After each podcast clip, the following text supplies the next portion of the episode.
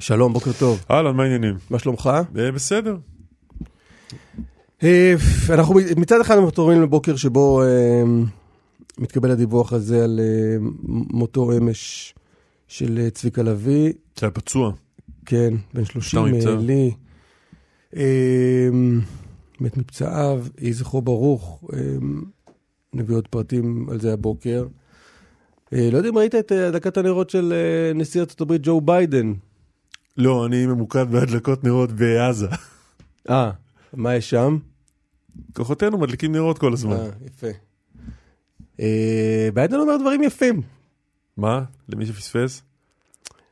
גם אומר, לא צריך להיות אה, יהודי כדי להיות ציוני ואני ציוני. אה, וגם הוא אומר, אנחנו הרי כל הזמן מסתכלים על ארה"ב ואנחנו אומרים, רק ש, שג'ו ביידן לא יתהפך עלינו, נכון? שדעת הקהל הברית לא תגרום לו להתהפך.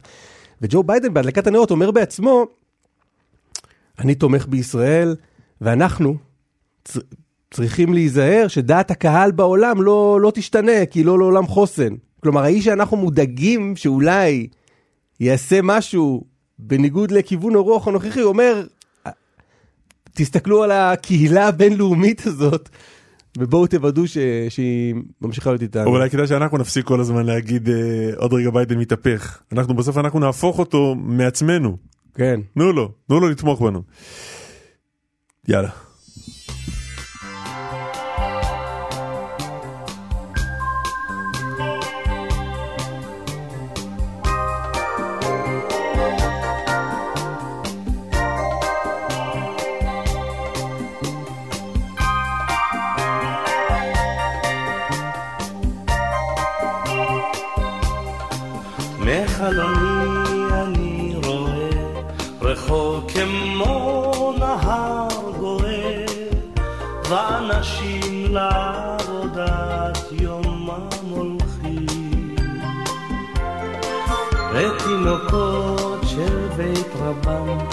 עם הילקוט שעל גבם ובידיהם כמה אלפי הדס פורחים פתאום זה בא ומתבהר ולעצמי אני אומר לא, לא, לא תנצחו אותי לא מנצחים אותי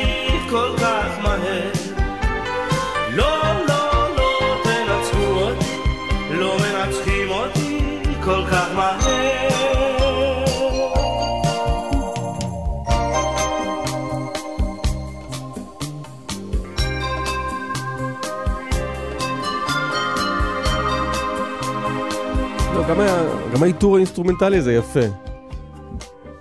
לא, שיר שיר הוא לא רק מילים, כ... כמאמר המשורר. הרי, כן. הרי. טוב, מה? לא, לא, כלום. אני. נזכר כל הזמן, ב- ממש כל יום כשאני רואה את ה- את השמות שמתפרסמים, בשיחה שהייתה לנו עם עופרה לקס, שהבן של הנווה נפל, כן. סיירת מטכ"ל, וראיינו אותה, והיא אמרה משהו על הביטוי הזה, על המשפט הזה שאומרים, אה, הטובים הולכים, אז היא אמרה, לא, זה לא נכון. יש מלא מלא טובים פה, אנחנו מזהים אותם לצערנו רק כשהם נופלים. יש הרבה שחיים וטובים. אתה יודע, אתמול תפס אותי מישהו באיזה אירוע, ואומר, לי... משהו, היה איזה ביקורת על השיחות עם, ה, עם משפחות, עם המשפחות השכולות. כלומר, אמר משהו כמו, היה מילים שלי, אמר משהו כמו, כן, כולם מספרים שהילדים שלהם היו אה, נפלאים וגיבורים. ואמרתי לו, כן, מסתובבים בינינו המון אנשים שהם נפלאים והם גיבורים. ורק אחרי שהם נופלים, אנחנו טורחים להגיד שהם נפלאים והם גיבורים. כן. הכל נכון. כן. אמרנו מי מי ממי? אה, נדב אורזמן חיכינו ושי לך. פרלמוטר עורכים, הדס סיוון וארז נילוביצקי מפיקים, רמי פליקס אה, טכנאי השידור, כתבנו בצפון, חן ביאר, שלום. שלום, בוקר טוב. עוד יום אה, קרב בצפון.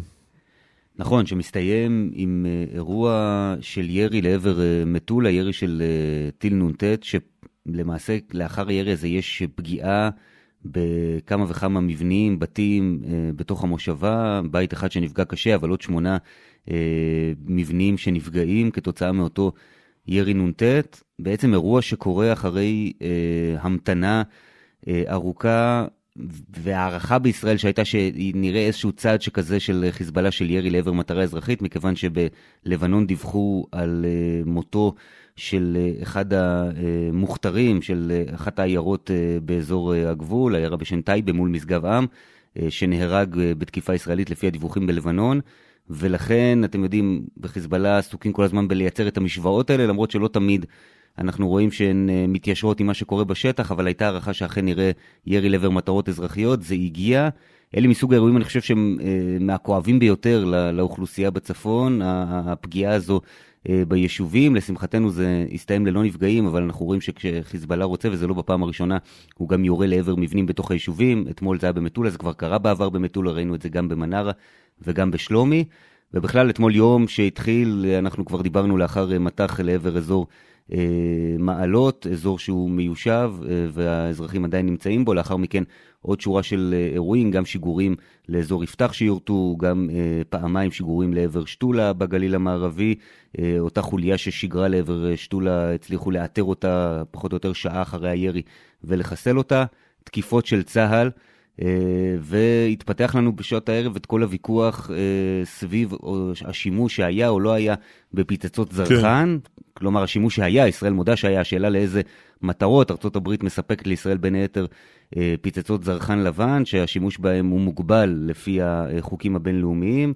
יש תחקיר של הוושינגטון פוסט אה, שבעצם אה, אספו שם שאריות של פגזים מאחת העיירות בדרום לבנון, והתחקיר הצביע על כך שישראל השתמשה בזרחן. דובר צה"ל לאחר מכן הודה, אבל אמר שבעצם השימוש היה רק לצרכים של מיסוך ולא אה, לצרכים של פגיעה. וזה כלומר, מותר. שימוש שהוא מותר לפי החוק הבינלאומי. צריך לשים לב גם לוויכוח הזה, כי אנחנו רואים את ה... בלבנון כל הזמן מהדהדים את הנושא הזה של הזרחן, ואתמול מאז אותו פרסום בוושינגטון, בוושינגטון פוסט ביתר שאת. חן, תודה רבה לך. תודה רבה. איתי בלומנטל, כתבנו הצבאי, שלום. בוקר טוב. מה קורה ברצועה? טוב, אז uh, כוחות צה"ל ממשיכים במתקפה בצפון ודרום רצועת עזה, כאשר במקביל גם הלילה הותקפו מהאוויר עשרות תשתיות טרור של חמאס ברצועה. בשכונת אה, שוג'איה וג'באליה הכוחות ממשיכים להתקדם לעומק השטח, הרגו מחבלים רבים ועדיין מוצאים אמצעי לחימה ופירים. על פי הערכות ייקח עוד כמה ימים עד שישתלטו על השטח בצפון הרצועה. ובדרום הרצועה לוחמים גם הם ממשיכים בהתקדמות בח'אן יונס, מנהלים קרבות עזים מול מחבלים. בצה"ל ממשיכים לקרוא לאוכלוסייה העזתית להתפנות לאזורים ההומניטריים, כלומר להגיע לאזור רפיח ואל שכונת המואסי בדרום מערב הרצועה. אתמול הרמטכ"ל הרצי הלוי ביקר בח'אן יונס לצד ראש השב"כ רונן בר ואלוף פיקוד הדרום ירון פינקלמן ואמר על החמאס, יש כאן לחץ גדול, אני חושב שהכניעה הזאת, אותן אה, תמונות של אה, עזתים ומחבלים מרימים ידיים, אנשים שיוצאים ומרימים ידיים זו גם שבירה של הרוח, זה גם מאיץ את ההישגים. אנחנו מעמיקים גם את ההישג בצפון הרצועה, גם את הכניסה בדרום הרצועה וגם מעמיקים לתוך האדמה. כלומר המנהרות והתת-קרקע, כל המקומות האלו, כך אומר אה, הרמטכ"ל, כל המפות הללו מאוד חשובות לטובת ההישג. קצב של הכניסה ומהלך הכניסה מרשים מאוד.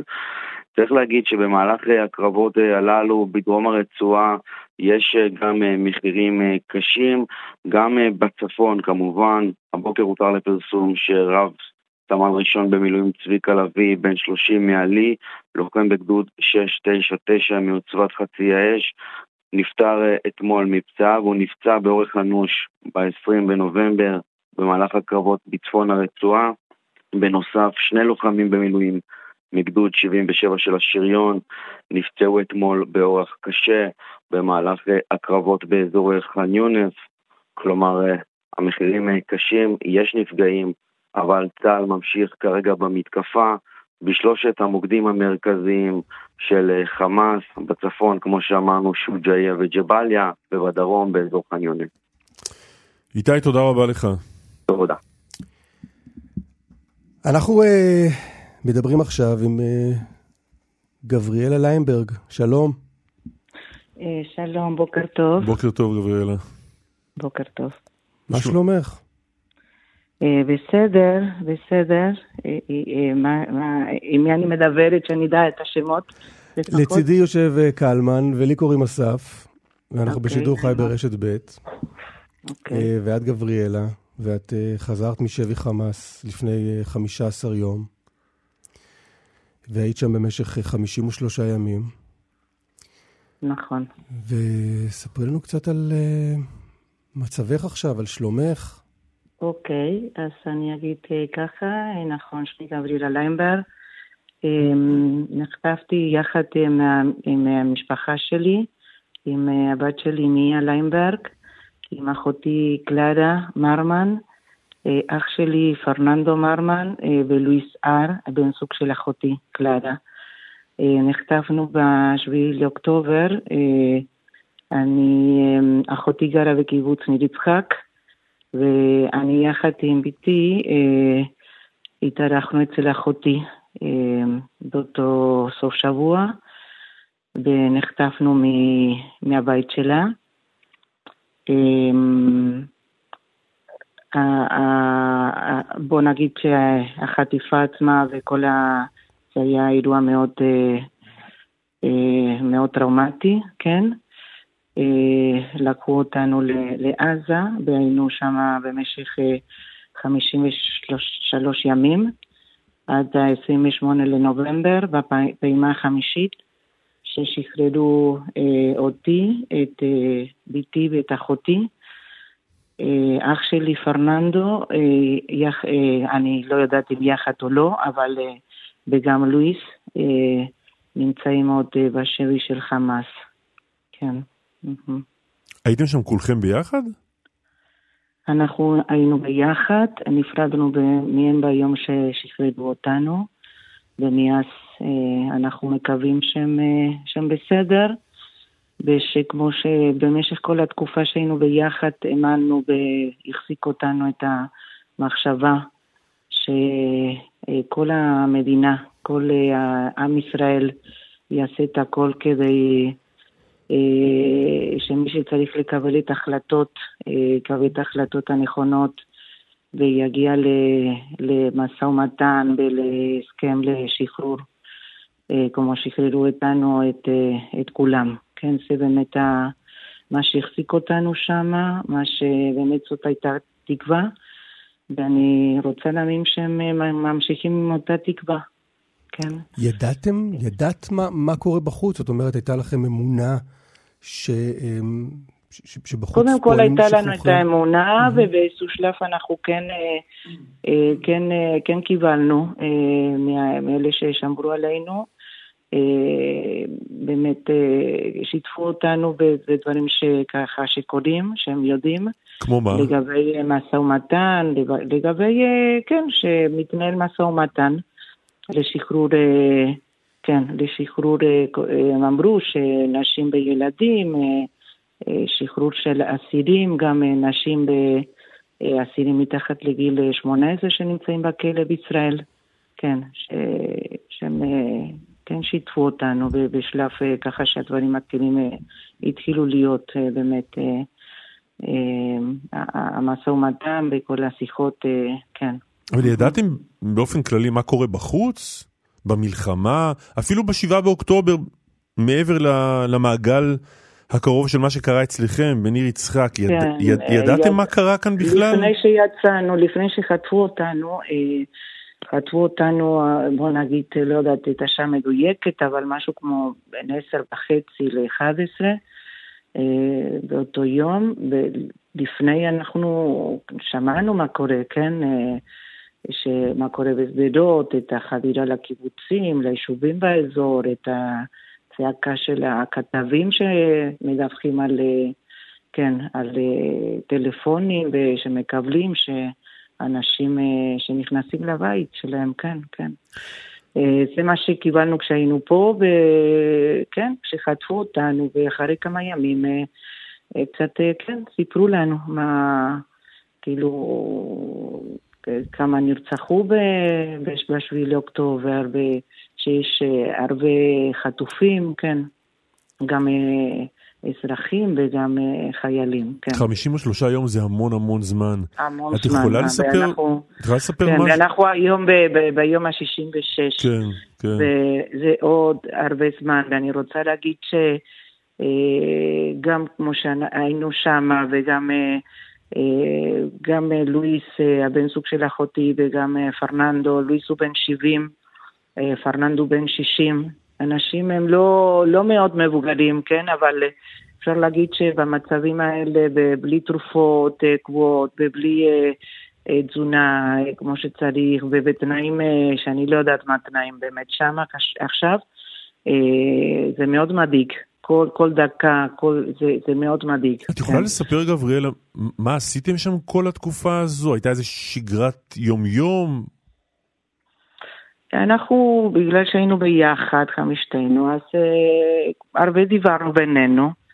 אה, ידענו, כי באמת היה אור יום, ידענו בשש, מה, שעה, ידענו אה, גם לפי הת- ה- המואזין, כאילו ה- שהתפילות של, שלהם, אז גם אה, ידענו מה השעה, מה השעה פחות או יותר, כן? יש להם חמש אה, תפילות במשך היום, אז אה, בצריכה, אחר כך בצהריים, אה, אחרי הצהריים, עוד שתיים בערב, אז ידענו מה השעות, כן? פחות או יותר. אה, אבל רק לפי זה ידעתם מה השעות? כלומר, לפי התפילות של אה, מי כן, שהחזיקו כן, אתכם? כן, כן, לפי זה, וכן, ידענו את השעה, כן, לא היה לנו שעון, כן. מהמם. אבל פחות או יותר, אה, כן, ידענו מתי זה בוקר, מתי זה צהריים, כן. אה, כן. הייתם, אה, הייתם איפה? בבית פרטי? ב... אני לא רוצה להגיד אה, מבחינת אה, אוקיי. מה, מה, מה התנאים, באיפה היינו, אה, מהמם, לא, מהמם. לא, על זה אני לא, לא אדבר. אני כן רוצה להגיד ששאלת אותי על אה, סדר יום, כן. וניסינו, כן, כן, אה, באמת, אה, אה, גם אה, לא, לא כל כך הצלחנו לישון במשך הלילה בגלל הפצצות. אה, הרעש היה מאוד חזק, אה, לפעמים זה היה מאוד קרוב. אה, מאוד, אה, היה בעיה מאוד גדולה, פחד מאוד גדול גם מזה. ממש זה היה משהו שרק אה, רצינו באמת שהלילה ייגמר. כי במשך היום גם היו, אבל לא, לא בכמויות כאלה, כן? אז, אז באמת היה, היה זמן גם ככה לישון במשך היום. וזה גם ארוחות, כן? בין... אה, ככה, הסדר יום של הבוקר, של ארוחת בוקר, אחר כך של ארוחת צהריים, אה, ארוחת ערב, ובין לבין אה, מנוחה ושיחות בינינו. זה מה ש... גם זה- שיחות זה איתם? אה, לפעמים, אה, כן, כן, לפעמים היו שיחות גם איתם, בדרך שיכולנו לתקשר, ככה לא, לא תקשורת מאוד, אה, בוא נגיד, אבל אה, כן, כן הצלחנו אה, קצת לתקשר, קצת, אה, אה, אבל דברים מאוד אה, ככה, אה, לא, לא דברים אה, עמוקים מדי, או דברים שכאילו, לפעמים אה, ככה זה עניין אותם, אה, החיים כאילו בחברה בישראל, כמו שאנחנו רצינו גם אה, להבין אה, קצת על החברה שם, כאילו, אבל אה, בוא נגיד זה היה דברים שכדי להעביר את הזמן, לא משהו ש... לא באמת ידענו ש, שמה שהם אומרים זה נכון. הם כן? היו אותם אנשים כל הזמן? אה, בוא נגיד שבהתחלה התחלפו בעשרה ימים הראשונים, ואחר כך כן, אה, כן היו אותם אנשים. ואתם הייתם כל הזמן באותו מקום? כן, כן, כן. וכשאת אומרת, אמרת, את לא יודעת, אה, גם אחיך וגם גיסך מוחזקים שם. אמרת שאת כן. לא יודעת מה המצב שלהם, באיזה תנאים הם מוחזקים היום. נכון. למה בעצם, הם לא, את לא מניחה שהם מוחזקים באותם תנאים שאת הוחזקת בהם? אני לא יודעת אם ברגע שאנחנו נפרדנו, אם הם נשארו באותו מקום. אה, אה, זה גם אה, משהו שעולה לי, כאילו, לא יודעת. כאילו, אין לי, אין לי דרך לדעת, כן? רק, בוא נגיד, אה, כאילו, אה, הייתי, אה, הייתי רוצה שכן, כן? כי באמת אם אנחנו יצאנו משם והצלחנו, אז הייתי גם...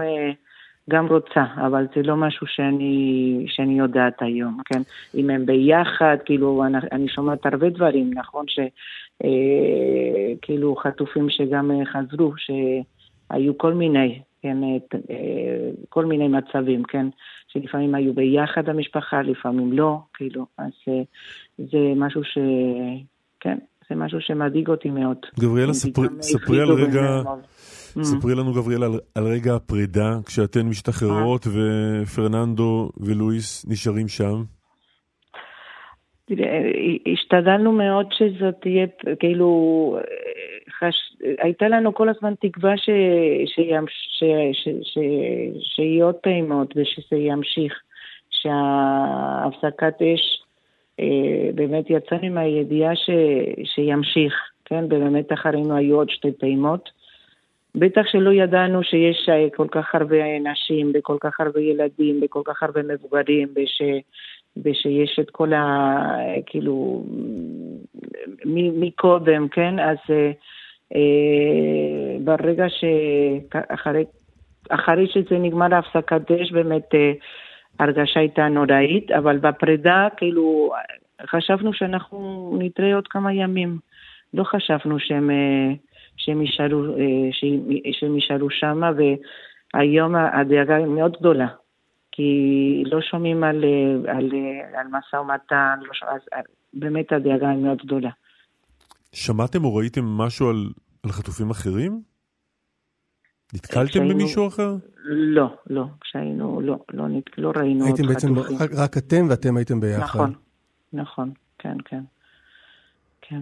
מ- מלבד הדאגה אה, לקרובים שעוד נשארו שם, מה, מה, איך, איך החיים שלך היום בעצם? איך, איך, איך נראים החיים אחרי אה, תקופה כזו בשבי? תראה, קודם כל, אה, אני רוצה להגיד שלחזור לבעלי ולחזור למשפחה ולחברים, אה, שמחה גדולה, כן? אבל השמחה היא לא, לא שלמה.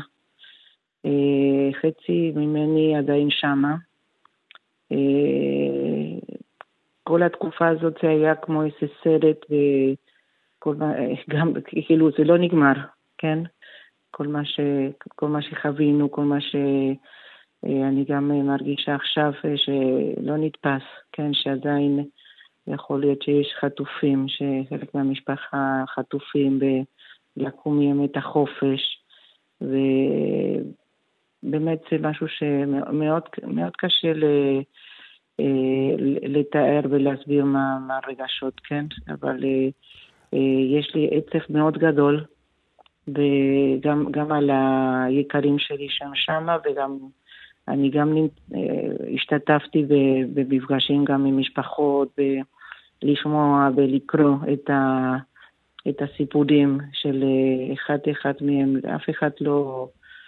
לא מגיע אה, להיות שמה. אבל את, אה, גבריאלה, מבחינת, לחזור, מבחינת כן, המצב כן. שלך, הפיזי, הנפשי, אני בסדר, אני בסדר, אני אה, בין, אה, ב- ב- מבינה שאני צריכה להשתקם, לא, זה יהיה תהליך ארוך.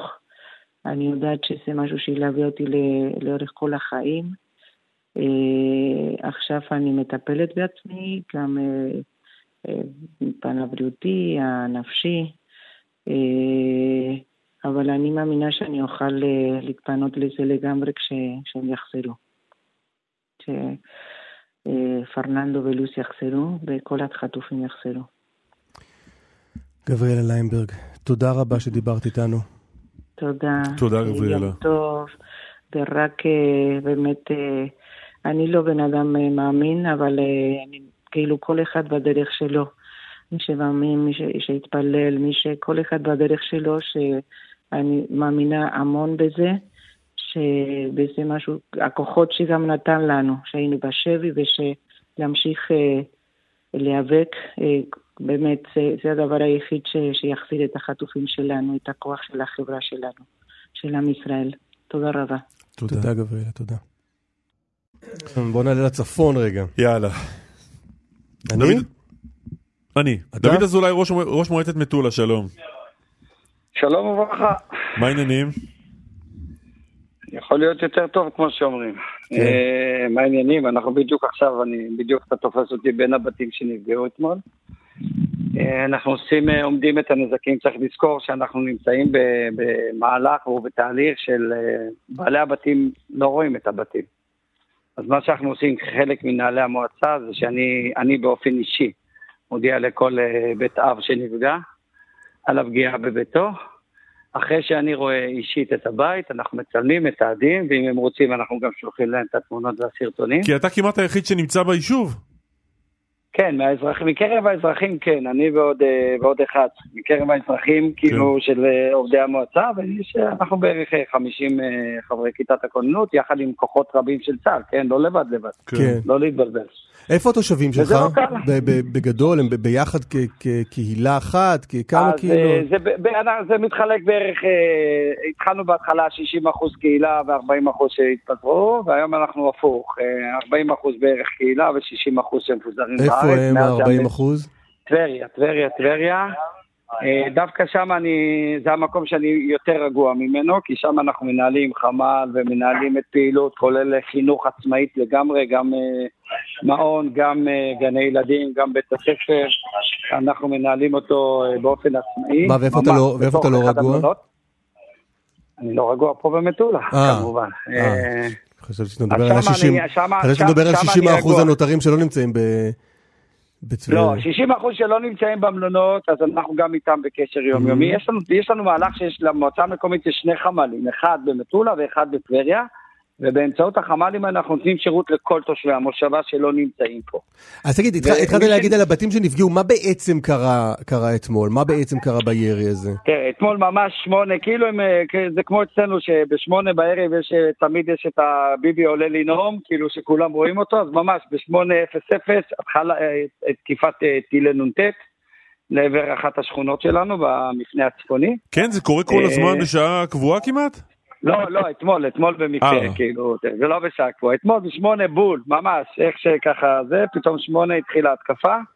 אה, כשאנחנו רואים את זה בעזרת אה, מצלמות וכל מיני כאלו שיש לנו, אנחנו רואים את הטילים שנורים אל עברנו, וזה סוג של חוסר אונים, שאתה רואה שלתוך בתים נורים, נו- נורים טילים, ואתה לא, אין לך אפשרות לעשות כלום, כאילו, צה"ל מגיב, אבל זה לא זה, זה לא מה שאנחנו באמת רוצים. ולצערי הרב עוד בית שחטף פגיעה ישירה, ועוד אה, בערך אה, 12-13 בתים, אנחנו עוד, עדיין במיפוי, אני לא, אני אדע רק עוד שעתיים שלוש, אני, אני מתקדם מבית לבית, צריך לזכור שאנחנו ממש מולם. אנחנו עושים את זה בין הבתים כדי שהם לא יראו אותנו. אה, ונפגעים, כשאני אומר בית שנפגע, זה אומר כל החלונות התנפצו, כל הדלתות מההדף אה, אה, נעקרו, אה, משקופים וכל מיני ריהוט שיש בבית שנפגע. וזה לא נעים לראות את זה, זה גם לא נעים דרך אגב לעשות את השיחה הזו, כי אני באופן אישי מדווח לכל משפחה.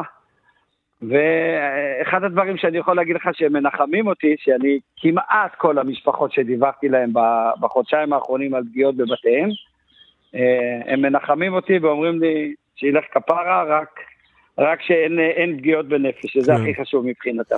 תגיד, אתה, אתה מצליח להסתכל קדימה ולראות את היום שבו תושבי מטולה חוזרים הביתה? וואו, זה קשה, זה קשה, אני מביט. דרך אגב, אני אשאל את השאלה הזו על ידי התושבים כל יום, כל היום. בסדר? זה לא חדש לי. אני נשאל את השאלה הזו, וקשה לי לראות. אני אומר מצד אחד שאנחנו מצדיקים את המהלך שהמדינה קיבלה החלטה לפעול בדרום ולהגן כרגע בצפון, ואנחנו ניתן את כל הזמן שצריך על מנת שזה יקרה, אבל לפעול בצפון. ומצד אחד, מצד שני, יש, יש מקונן בקרבי החשש שאולי הממשלה, המדינה לא תפעל בסופו של תהליך בצפון ותשאיר את המצב כפי שהוא, למרות שיש הצהרות שיהיה שינוי. מה, כפי שהוא מה? ואומר- כלומר, יגידו לכם לחזור הביתה כשהחיזבאללה יושב על הגדר? אני לא יודע להגיד לך, אבל יש הרבה תהליכים. סתם אני אתן לך דוגמה, אנחנו רואים לאט לאט כל יום את מספר ההרוגים שאנחנו אה, כואבים את כאבי המשפחות השכולות בדרום. יכול להיות אה, מצב שיגידו, רגע, יש לנו מספיק הרוגים לתקופה הזו, לא נפתח בעוד עימות. אני אתן לך דוגמה נוספת, למשל אנחנו נמצאים עכשיו בדצמבר, שיא עונת החורף, מתחילה עכשיו, ועד מרץ-אפריל אי אפשר לעשות תמרון בלבנון. אז אפשר להגיד, איך אני אכנס ללבנון בבוץ הלבנוני? אנחנו זוכרים כולנו מההיסטוריה את הבוץ הלבנוני. בסדר? יש כל מיני תהליכים שיכולים לקרות, דרך אגב, ואני אומר, אני לא רוצה מלחמה. אני, אם מדינת ישראל יודעת לקבל, או לקבל איזה שהן ערבויות והסכמות אה, להסכם 1701, אנחנו, זה מבורך, ואנחנו תומכים במהלך הזה, אבל לא או"ם, בסדר? כי האו"ם, דרך אגב, היה לנו מנהיג פעם שאמר או"ם שמום. האו"ם לא עושה באמת כלום. הסכם 1701 הוא הסכם שהוא יחסית טוב, הייתי רוצה לראות הרבה יותר. כן, אם מיישמים אותו. כן, בדיוק, אבל בתנאי שמיישמים אותו, צפונית לליטני, זה נותן איזשהו סוג של... החלטת ביטחון מועצת כזה או הביטחון אחר. של האו"ם, רק נגיד 1701, בתום מלחמת לבנון השנייה, אמרה בין היתר שחיזבאללה צריך להיות מצפון לליטני. כלומר, נכון, כל האזור הזה לא בכלל, קורה. כל מה שקורה עכשיו בכלל לא, כמובן לא, לא אמור היה לקרות אם ההחלטה הזו של מועצת הביטחון של האו"ם הייתה נאכפת, אבל אני מנסה להבין איתך, דוד אזולאי, אם, אם עכשיו ממשלת ישראל משיגה משהו, כלומר בלי מבצע צבאי, ואומרת לתושבי מטולה, אה, חזרו לבתים, התושבים חוזרים לבתים? אז אני יכול להגיד לא רק תושבי מטולה, אלא כל תושבי הצפון לא חוזרים לבתים. לא אני יכול חוזרים. להגיד לך לפחות 50-60 אחוז לא יחזרו לבתים פיזית, בסדר? יש כאלו שבהצהרה, אבל אני אומר לך פיזית, אני שומע יותר ויותר גם פה. רק בחודשיים האחרונים כבר שש משאיות הובלה הגיעו באישורים כאלו ואחרים שנתנו, ועזבו את הבתים. אז דוד, כיוון, ש... כיוון, שהניתוח, כיוון שהניתוח שלך לכך שאולי לא תהיה אה, מתקפה בצפון ואיזה מיגור אה, של חיזבאללה מעבר לגבול, הניתוח הזה נשמע לי די סביר. מה כן צריך לקרות? כלומר, מה, ערבויות מצד מי שלא יהיה ירי של חיזבאללה?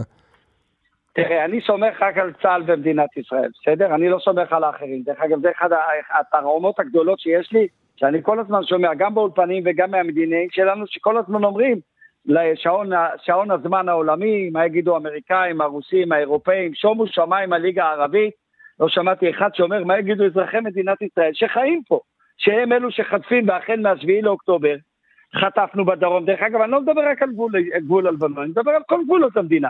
אנחנו לא רוצים פה תחושת ביטחון, אנחנו רוצים פה ביטחון. ביטחון זה אומר שאין יותר איום על אזרחי מדינת ישראל, ולא משנה איפה. ולכן אני אומר, אם אנחנו מדברים על רצועת ביטחון שצריכה ללכת צפונה, אני סומך רק על צה"ל, ומי שצריך לאכוף את זה זה צה"ל. זה אומר רצועה של חמישה, שישה, שבעה קילומטר על הליטני. כל איש חיזבאללה שיצפה, שיראו אותו מאמצעים כאלו ואחרים, דינו מוות. אחד, לא פוצעים, לא מתריעים, מוות, מוות, יורים בו. ורק ככה הם יבינו שאנחנו השתגענו, ובעל הבית רוצה לאכוף אה, אה, את העצמאות שלו, כן. את החיים, בשקט ובשלום. ובביטחון במדינת ישראל על כל הגבולות. אני לא מדבר רק על גבול, גבול הצפוני של דוד מדינת אזולאי, ראש מועצת מטולה, תודה רבה לך, אנחנו נהיה בקשר. תודה, תודה. להתראות. דוקטור מיכאל מישן, שלום. שלום, קלמן ואסף. בוקר טוב. אמ, אני לא, לא, רק התלבטתי רגע לתת את כל הקרדיט או לא. אפשר אה, יום כן, אה, לא? נראה לי אפשר היום לוותר. היום לוותר. תגיד, אה, רק נגיד ראש הפורום, כן. סיכמנו שנדבר על כמה דברים, יש לי שאלה, אני מצטער כללית רגע, בעקבות דיונים פנימיים שהיו פה. אפשר, כן, הנרטיב של חמאס לגבי 7 באוקטובר, כן.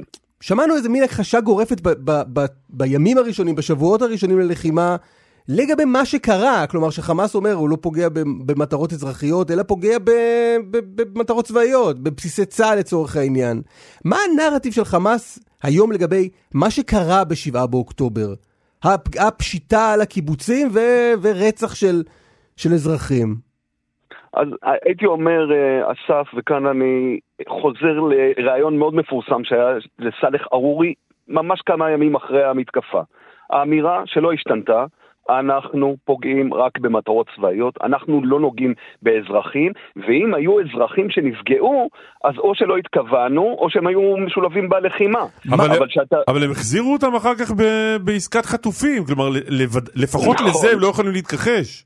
אה, נכון, וכשהם מחזירים אותם, הם אה, אומרים, אה, אנחנו גם שמרנו עליהם, ואם היו כאלה שלצערנו נהרגו, הם נהרגו בגללכם, כלומר בגלל ישראל. אבל לא, אבל הם חטפו, קלמן- לא, אבל הם חטפו אזרחים, כלומר, נכון, נכון, נכון. דרך כן. אגב, אני אגיד לך יותר מזה, אסף. עכשיו התחלתי מאוד להעמיק בשיח הלכתי, שמתנהל בהרבה מאוד אתרי חמאס. אתה מתחזק. ממש לדבר... אני לאט לאט כן, אני צולל פנימה. אה, אתה יודע, אבל באמת כן. זה חמש תפילות ביום, שים לב. כן. כי, אתה, אתה באמת צריך להבין שמדובר באנשים מאוד דתיים, כלומר הם לא אנשי דת. אבל הם אנשים מאוד דתיים, ולכל מהלך שהם עושים הם חייבים נימוק הלכתי. ואתה רואה שיש ממש סוג של, הייתי אומר, שאלות תשובות, של לוחמים, במרכאות, אנשי חמאס, שואלים את המופתים שלהם, תגידו, אה, מותר לקחת בשבי אזרחים? התשובה היא כן. אם זה לצורך אה, פדיון, אני קורא לזה ככה במרכאות, עוד פעם. רגע, אז הם לא מכחישים שהיו חטיפות של אזרחים? לא, זה, זה ברור שלא, אבל שלא מכחישים? היא... לא, לא מכחישים, אבל האמירה היא, אנחנו לא פוגעים באזרחים. אה, לא, לא פוגעים בהם. לא כן. פוגעים בהם. אה, זה כן. כדי לשחרר אה, אה, אסירים פלסטינים, אבל את הפשיטה על הקיבוצים, פשיטה על קיבוצים שהם אה, בהגדרה יישובים אזרחיים, איך הם נכון. מסבירים? אז אה, בוא נגדיר את זה ככה, אסף, כדרכם הם לא חייבים להסביר לך כלום, אבל אם כבר אתה דוחק אותם לפינה, אז אומר לדוגמה סאלח ארורי, מה אתה רוצה ממני? זה היו אזרחים שעשו את זה, לא, לא לוחמי אה, קסאם, אגב, בין היתר בזה הוא פשוט מפליל לא, את הפש... האוכלוסייה האזרחית. לא, אבל כן? הפשיטה על הקיבוצים... לא, אנחנו יודעים שאזרחים כן, כן. נכנסו פנימה אחרי שמחבלי חמאס... פרצו את הדרך והשתלטו נכון. על קיבוצים, אבל היו תוכניות של חמאס להשתלט על הקיבוצים האלה. חד משמעית, והם גם אומרים, אנחנו השתלטנו עליהם, אנחנו אלה שבתוך הקיבוצים נלחמנו עם חיילי צה"ל, אנחנו אלה שהנפנו את הדגל הפלסטיני על היישובים השונים, לא, לא המתקנים הצבאיים, היישובים, אבל להאשים אותנו בטבח ובמעשי uh, uh, פשע שישראל uh, כרגע מציגה בכל העולם, זה פשוט לא אנחנו. כלומר, אנחנו, כאילו, זה, זה אבל מה תכלית הפשיטה על הקיבוצים? להילחם עם צה"ל שם? קודם כל לכבוש uh, טריטוריה ישראלית. ואם אתה יותר צולל לעומק ואתה מנסה באמת, אסף, לראות מה היו המטרות העמוקות של מתקפת השבעה באוקטובר, המטרה היא בעצם. אה, לגרום סוג של הלם לחברה הישראלית. כן. לראשונה מאז 48, אנחנו, כוח פלסטיני, פושטים על טריטוריה ישראלית ומניפים בה דגל פלסטיני. שום צבא ערבי לא עשה את זה מאז 48, אנחנו כן הצלחנו, ואומר. אוקיי. לעצמו יחיא סינואר, בזה אני יכול להיות... להיות לאט לאט מתחיל לערער את החברה הישראלית. אוקיי, טוב, בוא, בוא נדבר לנוכח כל מיני דיבורים על מעורבות אה, קטרית, סעודית, בעיקר קטרית, במה נכון. שקורה כאן, אבל גם סעודית ואמירתית. אה, ביום שאחרי בעזה, וכמובן עכשיו אה, סביב אה, ת, ת, ת, תהליך אה, כזה או אחר עקיף אה, מול חמאס, שקורה או שלא קורה, להשבת חטופים. אה, אה, איפה עומדת קטאר כרגע? זהו, אז אה, טוב שמנית, אה, אסף, את כל השחקנים האלה, כי אני חושב שמאוד חשוב שגם הציבור הישראלי יתחיל להבחין בגוונים, והייתי קורא לזה אפילו בזהויות של השחקנים האלה, זה לא כולם באותו סל. קטאר, אה, כמו שראינו אגב בדיווח מאוד מעניין בניו יורק טיימס מאתמול, של רונן ברגמן, היא גורם שכנראה גם היה מעורב בהעברות כספים לזרוע הצבאית של חמאס. קטאר היא גורם שהלב שלה נטוע עמוק, אה, הייתי קורא לזה בצורה כזו, אה, במשנת האחים המוסלמים, ומנסה אה, כרגע אה, לשחק בכל המגרשים, בעצם סוג של דוקטור ג'קל ומיסטר הייד, הוא גם עוזר לעסקת, ה, לעסקת החטופים אה, אה, שבויים, וגם בו זמנית אה, נותן גב אה, לחמאס. אה, אנחנו צריכים לראות אה, את קטאר בתור גורם, ואני כבר מתחיל קצת אה, לפתח את לקחי היום שאחרי, גורם שיותר הזיק לתמונה הכוללת בעזה, מאשר תרם באמצעות המיליארדים שהוא הזרים בעשור האחרון. אני אומר את זה כי אני חושב שאנחנו כבר צריכים להתחיל אה, לחשוב, אה, אסף, על, על הארכיטקטורה של היום שאחרי. איזה שחקנים אנחנו רוצים שיתחילו לשים את הדולרים שלהם על התוכנית מרשל הענקית שהולכת לשקם את הרצועה? האם עוד פעם אנחנו רוצים גורם כמו קטאר, שמוכן אגב לפתוח את הארנק ולהזרים כמה כסף שאתה רוצה, בתנאי, שני תנאים, סליחה. אחד, שאתה לא הורס לו את חמאס עד הסוף, ושימו לב אגב, זה דבר מעניין, הם כבר מתחילים לפמפם בשבועות האחרונים את הנרטיב שאומר, תראו, חמאס אי אפשר להשמיד אותה עד הסוף, באמת היא גורם פוליטי, כלומר, יש כאן כבר תחילת הכשרה של חמאס בתור משהו שאולי ישתלב בסדר העתידי, לא בהכרח יימחק ממנו. ועוד דבר שהם יגידו, זה אה, אנחנו כמובן רוצים אה, להמשיך להשפיע בכל, בכל הזירה, אה, אנחנו ניתן את הכסף ואתם אה, אה, תצייתו, נקרא לזה ככה, לתנאים שאנחנו מבקשים, גם בהיבטים פוליטיים וגם בהיבטים אידיאולוגיים. עכשיו כאן עולה ראש הממשלה אתמול בוועדת החוץ והביטחון, מה, מהדיווחים שעלו בתקשורת, ואומר, האמת, ביום שאחרי, אני רוצה בעיקר את סעודיה ואת אה, איחוד האמירויות. שני שחקנים שהם יותר קרובים לישראל, נקרא לזה ברוחם הכללית. שני שחקנים אגב שמתעבים את האחים המוסלמים, וגם את קטאר אגב, ואני חושב שיש לישראל אינטרס מאוד משמעותי לשקול איך את הדולרים של השחקנים האלה ואת ההשפעה הפוליטית שלהם מקדמים על חשבון הוצאה okay. אוקיי. של קטאר מהמשחק. מיכאל מישנה, תודה רבה. תודה מיכאל. תודה לכם, להתראות. ביי.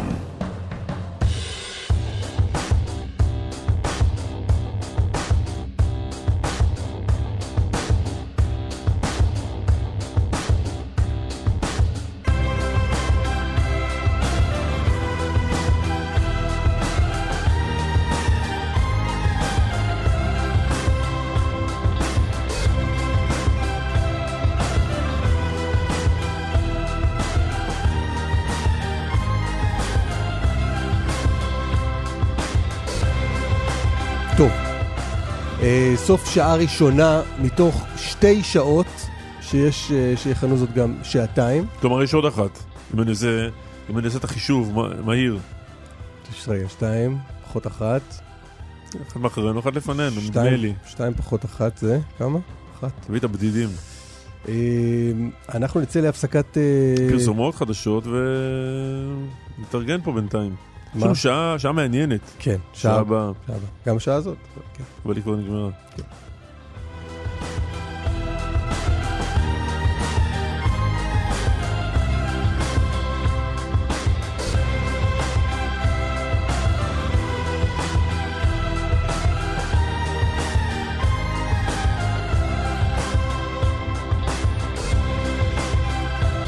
חזרנו.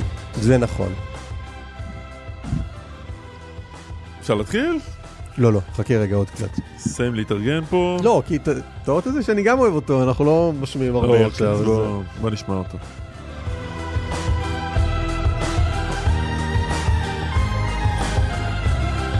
יש בו משהו קלאסי מצד אחד ו- ועכשווי מצד שני, שזה קצת uh, כמו כאן רשת ב' מבחינתי. גם קלאסי, וואי, גם עכשווי. זה עכשיו בא לך או שבאת עם זה מהבית? זה באתי עם זה לפני שבע שנים. סמל שלום שטרית, שלום. היי, נעים מאוד, בוקר טוב. בוקר טוב, מה שלומך? מצוין, ברוך השם. מה שלומכם באולפן?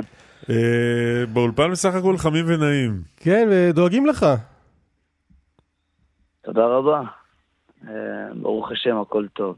לוחם גדוד 13, אה, לוחם גדוד 13 של גולני רק נגיד. כן. כן. איפה אתה עכשיו? כבר יודעים, אה, עכשיו אני בשיקום בתל השומר. כמו שאתם כבר יודעים, נפצעתי בשביעי לאוקטובר אה, אה, מירי של מחבלים, עכשיו אני בשיקום. משתדלים לשמור על כמה שיותר אופטימיות ואווירה טובה. כמה שאפשר בתקופה, בתקופה הלא פשוטה הזאת שלנו. מה המצב שלך? כעם, כמדינה. אני קטוע ברגל ימין, פציעה גבוהה מעל הברך. אה, לא פשוט, התמודדות אה, לא פשוטה, אבל אנחנו עושים אותה עם הראש למעלה. ספר מה עבר עליך ב-7 באוקטובר. אה, אז אני ב-7 לאוקטובר, סך הכל קמנו בבוקר, בסביבות 5 בבוקר, קמנו, וקמנו לבוקר שגרתי, אתה יודע, כוננות עם שחר, שאתם איפה? שאנחנו בקו עזה, במוצב פגה, זה המוצב הכי קרוב לגבול, הוא 250 מטר מהגדר. קמים בבוקר, וקמים לעוד בוקר שגרתי בסך הכל מבחינתנו. ואצלנו כבר בשעה, בסביבות שעה שש בבוקר, שש ועשרה, כבר מתחיל הגשם של, הגשם של הטילים, המטח, אה, הגשם סגול, בשפה הצבאית. אה, ואנחנו נכנסים לסוג של הלם כזה, אבל מהר מאוד מבינים, רצים מהר מאוד למיגונית, ובאיזשהו שלב במיגונית אה, מתקשרים לסמל שלי, זיכרונו לברכה, איתמר בן יהודה, מודיעים לו על זה שיש אה, חדירת מחבלים, זה השלב שאנחנו דורכים את הנשקים, מכניסים מחסניות, ובעצם אנחנו מחכים, אבל uh, להגיד לך שציפינו לכזה אירוע, לכזאת כמות של מחבלים, של יותר מ-100 מחבלים, בסרט הכי גרוע לא הצלחנו לדמיין את זה, כל הזמן אמרנו, אה, כמה יבואו חמש, הסיכוי שיבואו גם אלינו למוצר, לא, לא, לא הגיוני בכלל. אה, וכן, אנחנו, לא יודע אם לקרוא לזה שאננים, אבל לא, לא תיארנו לעצמנו את האירוע הזה, לא תיארנו לעצמנו. ו... קח אותנו, לרג... שלב- קח אותנו לרגע הראשון שבו אתה, אתה נתקל במחבלים. אז אני כבר בשעה 6.40 אה, פוגש שתי מחבלים מעבר לחומה. אה, שתינו נפגשים בטווח מאוד מאוד קצר, מטר אולי בינינו. והדבר הראשון, ברגע מטר בינך לבין המחבלים. כן, אני הייתי ליד אה, איזשהו בטון כזה, ואיך שעברתי את הבטון, עברתי אותו מהצד, אני פוגש שתי מחבלים פנים אל פנים, שלושתנו היינו צמודים לבטון. הם עמדו ממש אחד מאחורי השני, וביניהם כאילו סנטימטר, הם ממש היו צמודים. ואני ישר רואה את הכיתוב בערבית על המצח, מבין ישר שזה מחבל, ובלי להסס אני מרים את הנשק לכיוון הראש של המחבל הראשון, אני משחרר עליו אה, כמה כדורים. המחבל הראשון נופל והמחבל השני בעצם משחרר לי צרור של כמה כדורים לרגל. אה, אני לא הפסקתי לראות, אז גם המחבל השני נפל.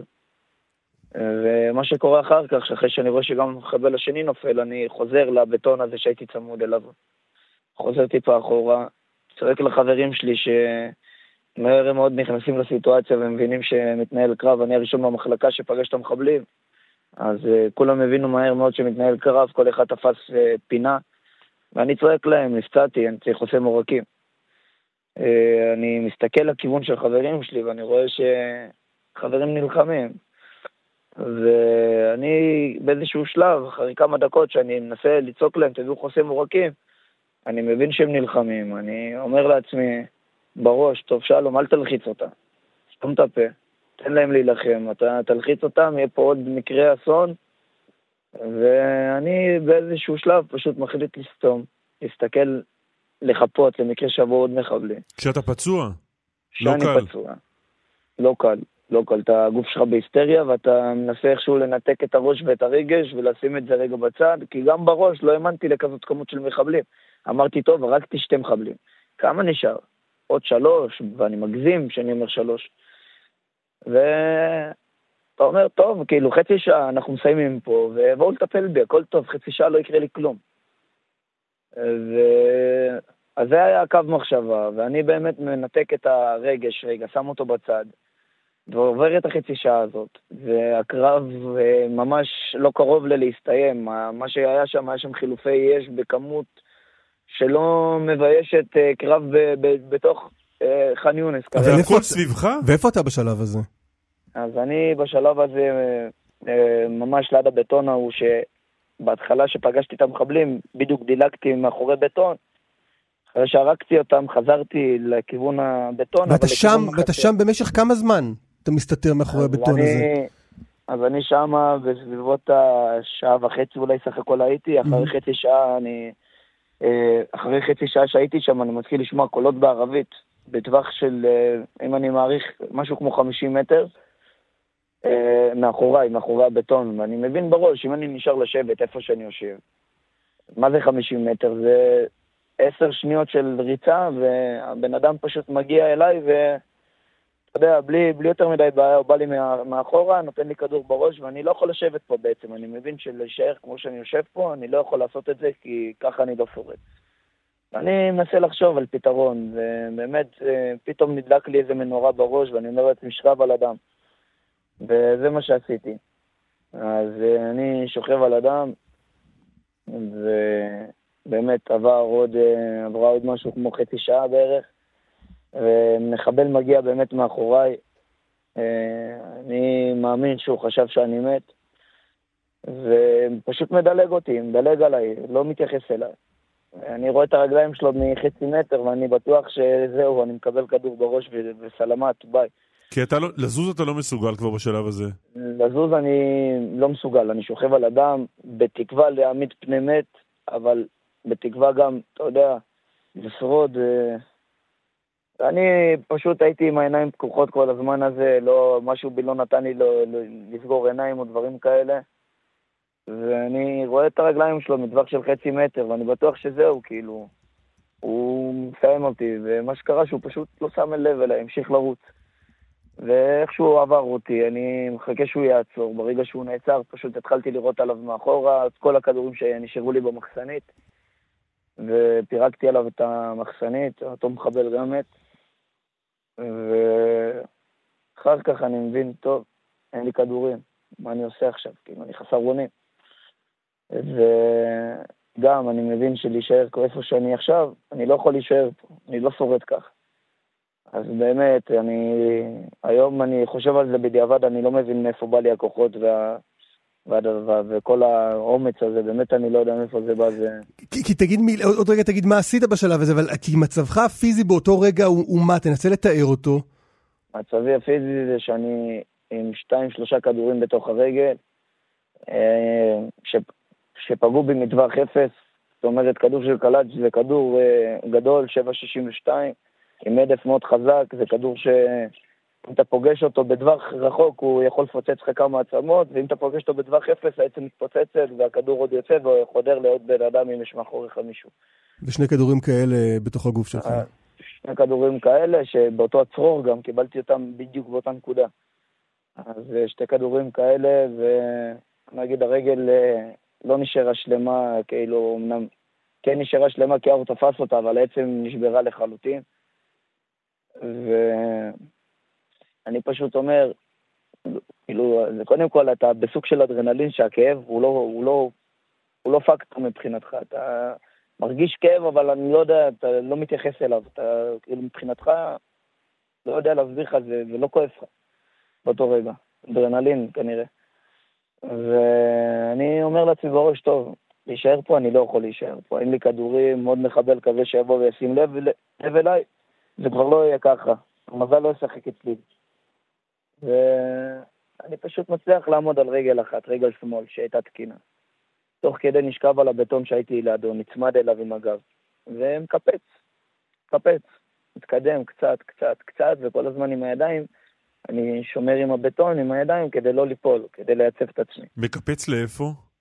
אה, מנסה לקפץ קצת יותר לבפנים, לכיוון החברים, אתה יודע, בתקווה שמישהו יחפה עליי, אתה מבין? כי אני לא יכול, אני אין לי כדורים, אין לי מה לעשות.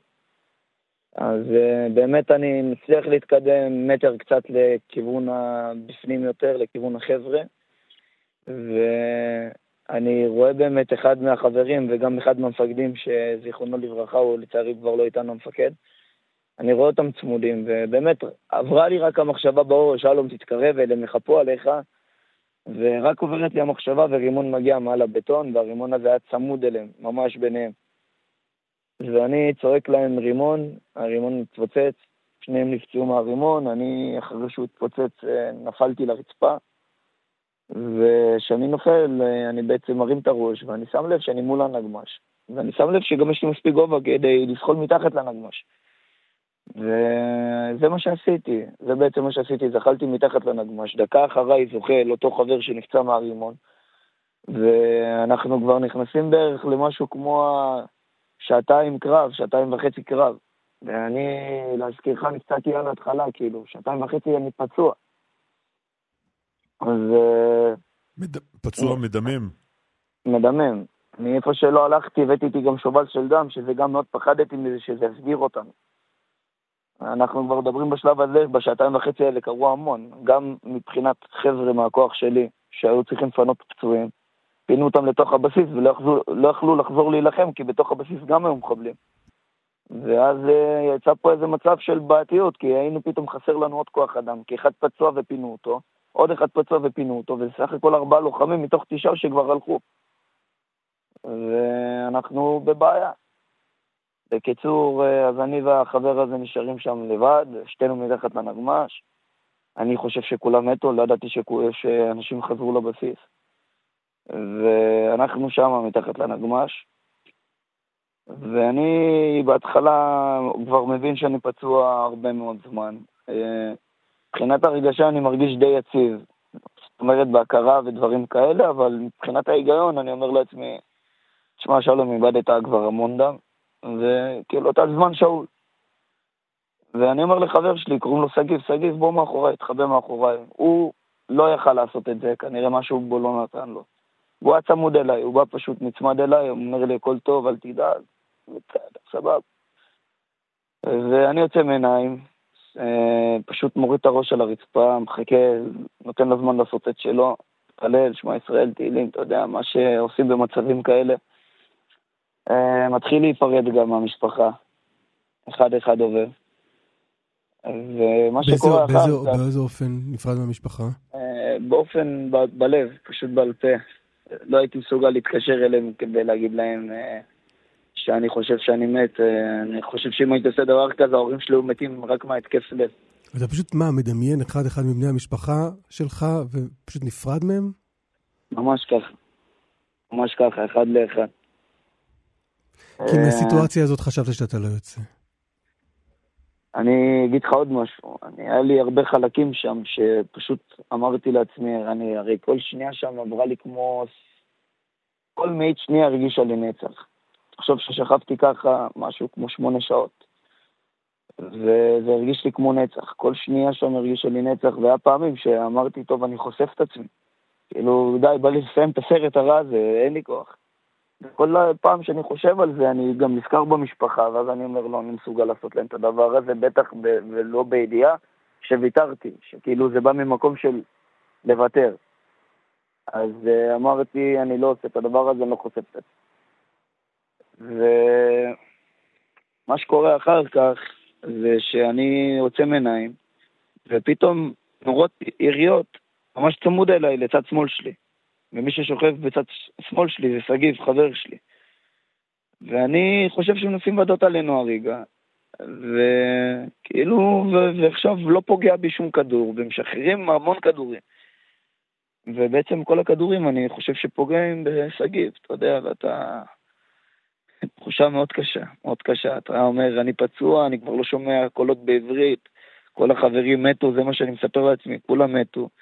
אני פצוע כבר כמה שעות, שגיב עכשיו גם מת, ואני על זמן פה, וכאילו, איזה מוות נוראי, כאילו, מה זה הדבר הזה? כי אתה, אתה מצליח להבין מה אני מתכוון? כן, מה זה, מה זה המוות הדפוק הזה, כאילו? כן. ומה שקורה זה אחרי הפעם השנייה היה צרור אחד כזה, ודקה אחריו עוד כמה כדורים כאלה, ואחרי הפעם השנייה פתאום נהיה שקט, שקט מוחלט. בסביבות העשר דקות של שקט, לא הכדורים, לא הדיבורים, היה פשוט שקט מוחלט, שקט מפחיד. ואני אחרי איזה משהו כמו עשר דקות כאלה, מחליט להרים את הראש, מסתכל אה, על שגיב, חבר שלי, באזור החצי דקה, כמעט דקה, אני מסתכל עליו, לא מוכן להאמין למציאות שאני מספר לעצמי בראש שקורית. ואני מסתכל עליו, ואחרי חצי דקה בערך, אני שם לב ששגיב אה, נושם. אז אני בהיסטריה מוחלטת, בא, טופח לו על השכם, הוא מרים את הראש, אני שואל אותו אם נפגעת, כאילו, אם הוא נפגע. הוא אומר לי לא. בדיעבד, מה שהבנתי אחרי שהתעוררתי, שיצא לי לשבת עם שגיב, שאותם כדורים שנורו לידי, זה שגיב ירה אותם. הוא הרג ככה את השתי מחבלים האחרונים שנשארו בעמדה. ואנחנו מחליטים לצאת, ואחרי שאנחנו יוצאים אנחנו בעצם מתחילים בשרשרת טיפולים, חוסמי עורקים, דברים כאלה, כל אחד מטפל בעצמו, שגיב הרי נפצע מרימון, אני קיבלתי כמה כדורים ברגל. אנחנו מתחילים, אתה יודע, לטפל בעצמנו, חוסמי עורקים ודברים כאלה, ועולים בקשר, עולים בקשר בסביבות החצי שעה, 40 דקות, מבקשים עזרה, ומה שהיה הכי מטריף את המוח בסיטואציה הזאת, זה שאנחנו שומעים את כל התחנות בקשר מדברים, ואנחנו מדברים איתם, והם לא עונים לנו, הם לא מגיבים לנו, והם מגיבים אחד לשני. באזור חצי שעה 40 דקות. עכשיו, הקטע שהם כן שמעו אותנו, ואנחנו לא ידענו את זה. רק אחרי 40 דקות הם עולים מולנו, כאילו שבע, אנחנו מחלקת השבע, ככה קוראים לנו בקשר. עולים מולנו, שבע, איפה אתם? שבע, איפה אתם? אז אנחנו מתחילים, ישר אני אומר לשגיב, שגיב, רוץ לקשר, הם קוראים לנו. שגיב אומר להם, אנחנו בעמדה של המרגמות, של השבע, חייבים פינוי, שתינו פצועים, יש פה גופות, ובאמת, היה מה שראינו שם, אני לא חושב ש... בן אדם דמיין שאפשר לראות, הכמות גופות, כמות דם שהיה בכל מקום, היריות, ה... זה ב- בסרט הכי בדיוני, לא יודע, מהיר ועצבני, לא רואים את הדברים האלה, באמת אני אומר לך, זה היה פשוט תלוש מהמציאות, תלוש מהמציאות. וכן, ואנחנו ככה, ואז באמת מגיע נמר, מפנה אותנו, אנחנו הראשונים שבעצם הנמר הזה מפנה. מי שלא יודע מה זה נמר, נמר זה סוג של טנק שמגיע לפנות פצועים, ובשלב מסוים אתה, אתה מאבד את ההכרה, או שמשם אתה פשוט מפונה לבית חולים? אז אני, לפי מה שמספרים לי, סיפרו לי בבית חולים סורוקה, אחרי שהתעוררתי, קודם כל אני איבדתי כמות דם. הגעתי עם המוגלובין 4 לסורוקה, המוגלובין זה רמת דם בגוף. הכוונה, כן. שאם אתה מגיע עם המוגלובין 3, זאת אומרת שאתה גופה. אז הייתי כמה, באמת, נראה לי פחות מליטר ל... ליטר דם ל... אתה יודע, ל... ללמות, כאילו. אז בגלל זה הגדירו אותי אנוש, הייתי מוגדר אנוש כי לא היה לי דם בכלל. אה, מה שמספרים לי זה שהגעתי בהכרה ועוד אמרתי לאנשים להיכנס לפניי בבית חולים ואני אישית לא זוכר את זה. אני עד איזה קטע מסוים בפינוי, נמחק לי הזיכרון. ו... אתה יודע, אני התעוררתי רק שבוע אחרי, ב-14 לעשירי, התעוררתי. אה, רק ב-28 לעשירי גיליתי שמתנהלת בעצם מלחמה, אני שלושה שבועות, אתה יודע, אחרי המקרה לא הבנתי בכלל מה קורה. רק אחרי שלושה שבועות מוצא, מוצא שבת, ב-28 לעשירי. אומרים לי, הרי ביקשתי טלפון נייד, כי הטלפון שלי היה בעזה, אחרי שבועיים שאני ער, ביקשתי טלפון, רציתי, אתה יודע, לחזור טיפה להתעדכן, לראות מה קורה. ושנייה לפני שאחי הגדול מביא לי את הטלפון ליד, הוא אומר לי, שמע, קודם כל, קרה את העניין במסיבה בנובה, ואז הוא מספר לי על היישובים בעוטף. בעצם הוא מתחיל לספר לי, כאילו, ואני אומר לו, תגיד לי, אתה מסתלבט עליי? אני כאילו לא מאמין לזה בכלל. היום שאני יודע את הדברים האלה, אני חי בהכחשה מוחלטת. אני חי בהכחשה, אני, אני, אני יותר מאמין לסיפור שאני מספר לעצמי, שנולדתי ככה בלי רגל, וזה היה החיים שלי, כי כל כך קשה לי להאמין במציאות הזאת, וקשה לי לה, להכיל את זה בקטע מטורף, שיש לנו חטופים, וכל מה שקרה ביישוב העוטף, וכל מה שקרה בשביעי לאוקטובר. קשה לי מאוד לעכל את הדבר הזה, וזה באמת מציאות, אה, אני חושב שזה הזוי ביותר, אני לא יודע בכלל איך אפשר להאמין לדבר כזה, אבל כן, זו המציאות שלנו לצערי, ו... אני אגיד לך את האמת, אני, כמו שיש את המציאות הכל כך רעה הזאת, אני חושב שיש גם הרבה, הרבה מאוד דברים טובים שקרו ב, בעצם ב-7 באוקטובר, כאילו, זה שהוא קרה, יש איתו גם דברים מאוד טובים שקרו, אה, שקרו בגללו. למה אתה מתכוון? אה, זה נשמע קצת דפוק, אני אגיד לך למה אני מתכוון. קודם כל, אני חושב שבתור עם, אה, קודם כל התאחדנו בצורה מטורפת. אני לא יודע אם זה היה קורה בדרך אחרת. וזה מאוד מנחם אותי לראות את זה. זה בעצם הנחמה הכי גדולה שלי על האובדן של החברים, לראות את העם מתאחד בצורה כל כך אה, יפה. ואם אפשר לראות גם את התמונות האלה שאנחנו רואים בעזה כל יום, של מחבלים שמרימים אה, ידיים ונכנעים בעצם לצה"ל, ואנחנו באמת רואים שידנו על העליונה, הלוואי, הלוואי, הלוואי, שזה ימשיך להיות ככה עד, שנחב... עד שנחסל את המחבל האחרון של אה, הארגון הזה, חמאס, והלוואי שזה יהיה גם בחיזבאללה ככה. Uh, לדעתי, אחרי מה שראינו, הזוועות האלה שראינו, אסור לנו לחיות תחת האיומים הכבדים האלה, זה נראה לי באמת... Uh, אי אפשר פשוט לחיות איתם, אי אפשר לחיות לצידם. מה שהם אה, פועלים ממנו, אני כבר לא קורא לזה שנאה, אני קורא לזה טרור בצורה, אני, אין, לי, אין לי מילה אפילו להגדיר את הרוע הזה, באמת אין לי מילה להגדיר אותה. כן. להכניס תינוקות לתנור, לחטוף, לחטוף ילדים, להרוג נשים, אני לא רוצה להגיד את הדברים האלה, אתה יודע, מספיק הצופים שלנו חיים את המציאות הכבדה הזאת, ו, וגם אנחנו, לחצו לכולנו על הבטן הרכה. שלום. אנחנו שולחים לך חיזוקים והחלמה מלאה. ותודה ענקית תודה. שדיברת איתנו. תודה רבה לכם על ההזדמנות לשתף. ותשמור על עצמך. תודה, תודה רבה, שלום. שטרית. תודה רבה, שיהיה לכם המשך יום טוב ושבוע טוב, ושנדע ימים טובים יותר ושכל החטופים יחזרו לבית. ומפה יש לי בקשה לעם ישראל. עם ישראל, אתם רואים שאנחנו מאוחדים עכשיו, ובואו נשמור על זה ככה תמיד. זה באמת הדבר הכי טוב שיכול לקרות לנו בתור עם. שלום, תודה שדיברת איתנו. תודה, תודה. ותודה, תודה, ותודה בכלל, תודה לך. ביי. אנחנו כאן יחד עם uh, סולימאן מסוודה, כתבנו המדיני, שלום. שלום, בוקר. אהלן.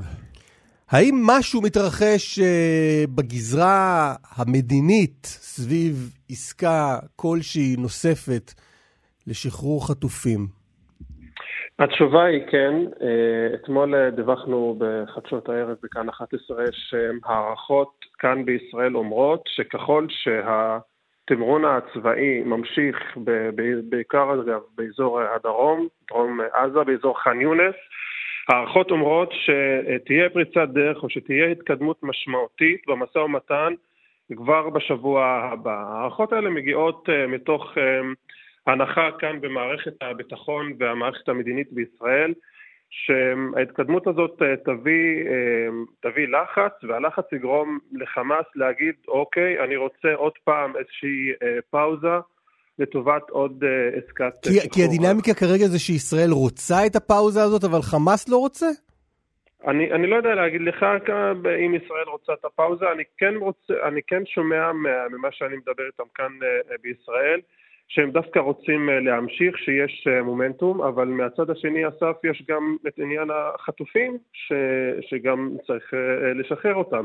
וכאן אגב נובע, יש דילמה אחת. הדילמה השנייה שיש בדרג המדיני זה האם קודם כל אה, לשים איזשהו תנאי למלא את ההסכם הקודם ואז להתקדם לעסקה אה, נוספת. אני רוצה להזכיר לכם שחמאס הפר את ההסכם הקודם ולא עמד בו ולא שחרר את כל האנשים והילדים אה, שיש אה, ברשותו שחטופים אה, בעזה ועל כן, בגלל זה גם חזרנו ללחימה וכאן יש חילוקי דעות בתוך ישראל מי בעד ומי נגד.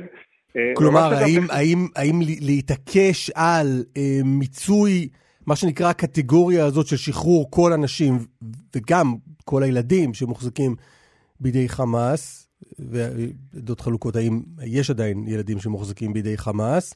נכון. או לעבור למה שנקרא הקטגוריה הבאה של שחרור חטופים גברים מבוגרים שנמצאים בידי חמאס? נכון, אה, יש דילמה כאן בישראל בהקשר הזה. יש מי שאומרים שככל שאנחנו אה, מתעקשים, אנחנו מפספסים שחרור של קטגוריות אחרות, ומהצד השני יש מי שאומר אה, בקבינט וגם בקבינט המלחמה שיש הסכם שצריך וחייבים לגרום לחמאס להבין שהוא חייב לעמוד בו ולא להתקדם לשום דבר אחר. אחרת, אם אתה מאותת לו שהוא יכול להפר הסכם ואתה ממשיך הלאה, אז מה, מי יבטיח לך שהוא יעמוד גם בהסכם הבא? אה, וזו אגב להבנתי, זה אגב להבנתי הקו שמנחה כרגע את קבינט המלחמה, אבל דברים כאלה יכולים להשתנות. אני גם רוצה להזכיר לכם שבעסקה הקודמת גם דברים אה, השתנו. ממש אגב לפני אה, זמן קצר יוצא דיווח בעיתון הסעודי אילף. לפני שאני אומר את הדיווח אני רוצה קצת להיות מסויג, האתר הזה הוא אתר שבדרך כלל מביא פרטים מפי גורמים אה, ישראלים. לא תמיד המידע שמובא כאן אה, הוא מדויק, וגם המידע שמובא כאן מצוין בו מי המקור שלו, אבל הוא כן אה, אושר על ידי הצנזורה. מה שהאתר הזה או העיתון הזה מפרסם, שבאחת מהבירות האירופאיות נפגשות ומתקיים שיח בין משלחת ישראלית למשלחת קטרית אה, לשחרר או לעסקה חדשה לחילופי אה, אה, שבויים עם חמאס, ומקור דיפלומטי אומר לעיתון שיש איזושהי נוסחה חדשה של שחרור נשים, ילדים, מבוגרים וצעירים אזרחיים ישראלים, כך כתוב בדיווח. בנוסף, שימו לב, לשלושה קצינים בכירים בצה"ל שנחטפו על ידי חמאס. במקביל, לפי העיתון, ישראל תשחרר 300 אסירים פלסטינים בנוסף לעשרה אסירים ותיקים ששפוטים למאסרים ממושכים השם שעולה כאן בין אלה שיש להם מאסר, מאסרים ממושכים זה בכיר אה, פת"ח מרואן אל-ברגותי. אמ, הדיווח הזה אין לו אישור ממקור אה, אחר ואני גם מחכה לאישורים כאן מהגורמים המדיניים כאן אה, בישראל שאומרים לי ממש עכשיו בעודנו מדברים שהם בודקים את הדיווח הזה. אה, ולכן אני רוצה לחזור על, ההסתייגות, לא תמיד הדיווחים שיוצאים מהעיתון הזה הם דיווחים אה, מדויקים, אבל אה, זה הדיווח שאנחנו מקבלים בדקות האחרונות, שזה אגב מאוד מעניין, כי, מאוד מעניין אם זה נכון כמובן, כי עד עכשיו כל בכירי חמאס שדיברו בתקשורת אמרו על חיילים אין מה לדבר, חיילים אנחנו נשחרר אותם כדי אה, כדי כן. לנקות את כל אה, אה, הכלא הישראלי אוקיי. מאסירים פלסטינים, אז אנחנו נקבל אה, אישור או הכחשה ונעדכן אתכם. תודה, סולימאן. תודה רבה. תודה. בואו נרחיב קצת את היריעה. אה, תמיד טוב להרחיב את היריעה. יריעה נרחיב, לא כן, את כן. השוטינג. כן. זה כבר אה, יש מי רחבה. שמטפל בזה, כן. אה, נרחיב את היריעה, אה, ל- לראות אולי מבט גלובלי לגבי מה שמתרחש כאן, אה, עם- ונעשה את זה בעזרת אה, הדוקטור אה, הראל מנשרי. ראש תחום הסייבר הוא מרצה בכיר ב-HIT, המכון הטכנולוגי בחולון, ממקימי מערך הסייבר בשב"כ. שלום, הדוקטור מנשרי. בוקר טוב. בוקר טוב. בוא נשים את האצבע על אה, סין. מה חלקה של סין במערכה הזו? לא, סין אה, תפסה כאן צעד שלדעתי היא לא באמת התכוונה לו, אבל אה, זה צעד שלמעשה קיים אצלה תמיד, מאז ומעולם, וזה לצערנו אה, הצעד של האויבים שלנו. אה, סין, צריך לבוא ולהגיד מההתחלה, סין מעולם, בשום אה, פעם שהייתה הצבעה במוסד בינלאומי, או"ם או אחר, לא תמכה במדינת ישראל, אלא להפך, תמכה בצד של האויבים שלנו. אז היא לא חברה, אבל במלחמה הזו היא משחקת תפקיד? ובמלחמה זה הפך להיות עוד יותר קשה. הטון שלהם הוחרף, ואפילו אה, שר החוץ הסיני התחיל לדבר בתקופה האחרונה על זכות השיבה של הפלסטינים, דבר שהם נמנעו ממנו אה, הרבה מאוד שנים. וסין, צריך לבוא ולהגיד, בנושא הזה, הסינים אה, במשך התקופה האחרונה, או השנתיים, שלוש האחרונות, ניסו לנצל את הנסיגה שהסתמנה של ארה"ב מהמזרח התיכון ולקדם את עצמם כמי שנכנסים לוואקום הזה, והם אפילו התחילו להציג את עצמם כמי שמייצרים אה, משאים ומתנים בין מדינות יריבות כמו סעודיה ואיראן, שפתאום אה, חידשו את היחסים, כן. והסינים מציגים את עצמם ואתה כמי שמת אצבע על. נקודה מעניינת, שהיא שסין מחזיקה כאן בנכסים חשובים מאוד בתוך ישראל. נכון. אה, מדינת ישראל, למעשה, צריך להגיד, אה, כסוג של מדיניות של ראש הממשלה המכהן, נתניהו, למעשה מהקדנציה הראשונה שלו, הוא דחף בצורה מאוד בולטת את כל הממשלות שלו לכיוון הסיני, מתוך, לדעתי, אה, אה, צורה של אה, ניסיון לנתק קצת את הקשרים, או הרבה את הקשרים עם ארצות הברית. דבר שלטעמי ולדעתי, בטח בדיעבד, אבל אמרתי את זה גם בזמן אמיתי, באיפה שהייתי צריך להגיד, זה אה, דבר מוטעה מאוד. אבל תגיד, ו- במה סין מחזיקה כאן בעצם, ומה הבעיה עם זה? הבעיה הגדולה מאוד זה צורת ההתנהגות של המשטר הסיני, שהיא שונה לחלוטין מההוויה שאנחנו מתארים אותה כמדינה מערבית. תראה, תתחיל אפילו, תלך, אה, סין הרי אה, מייצרת היום את כל העולם. אה, בטח הרושת העולמי נמצא בסין. ומרבית הציבור לא יודע, אבל החוק בסין מחייב כל מי שמייצר בסין, ולא חשוב אם הוא ישראלי, אמריקאי, סיני, הודי או אחר, ולא חשוב גם מה הוא מייצר, זה יכול להיות מחשבים, חלליות או אטריות. כן. הוא חייב לאפשר לאנשי המשטר הסיני להגיע לפס הייצור ולעשות שם מה שהם רוצים, כולל אם הם רוצים להטמין דלתות אחוריות, אה, וירוסים וכדומה. בוא נדבר על מה שקורה בישראל. עכשיו, כשהסינים נכנסים לתשתיות במדינת ישראל, והחשיבה שלהם היא אחרת, אנחנו מכירים כאן אה, כמה אסטרטגיות סיניות, שאם יהיה לנו זמן אני אגיד עליהן כמה מילים ממש בקצרה, הדבר הזה מאפשר להם גישה, או ניסיונות גישה, אה, כמו שאנחנו רואים בהרבה מדינות שהם עושים. אבל תן ל- דוגמה, אה, תן דוגמה ל- ל- לאיזשהו נכס אסטרטגי שסין מחזיקה כאן. סין ויכולה לסכן אותנו בזה. אני אתן לך לכם כמה דוגמאות. סינים נכנסים, נמצאים בתשתיות קריטיות במדינת ישראל, למשל בנמל אה, שהם אה, מחזיקים אותו ברציף. בנמל חיפה יש להם אה, נמל משלהם, שהם הקימו וקיבלו זיכיון להפעיל אותו ל-25 שנה, עם אפשרות להארכה ל-25 שנים נוספות.